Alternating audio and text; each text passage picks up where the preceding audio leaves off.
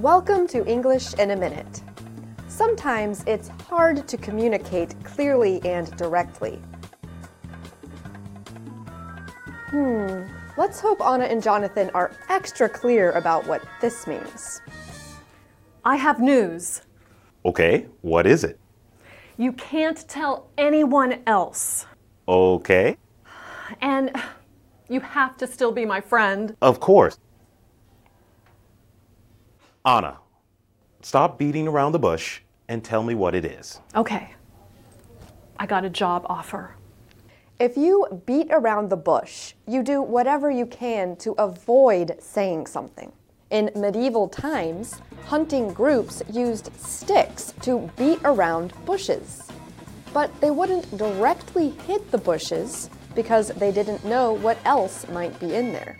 And that's English in a minute.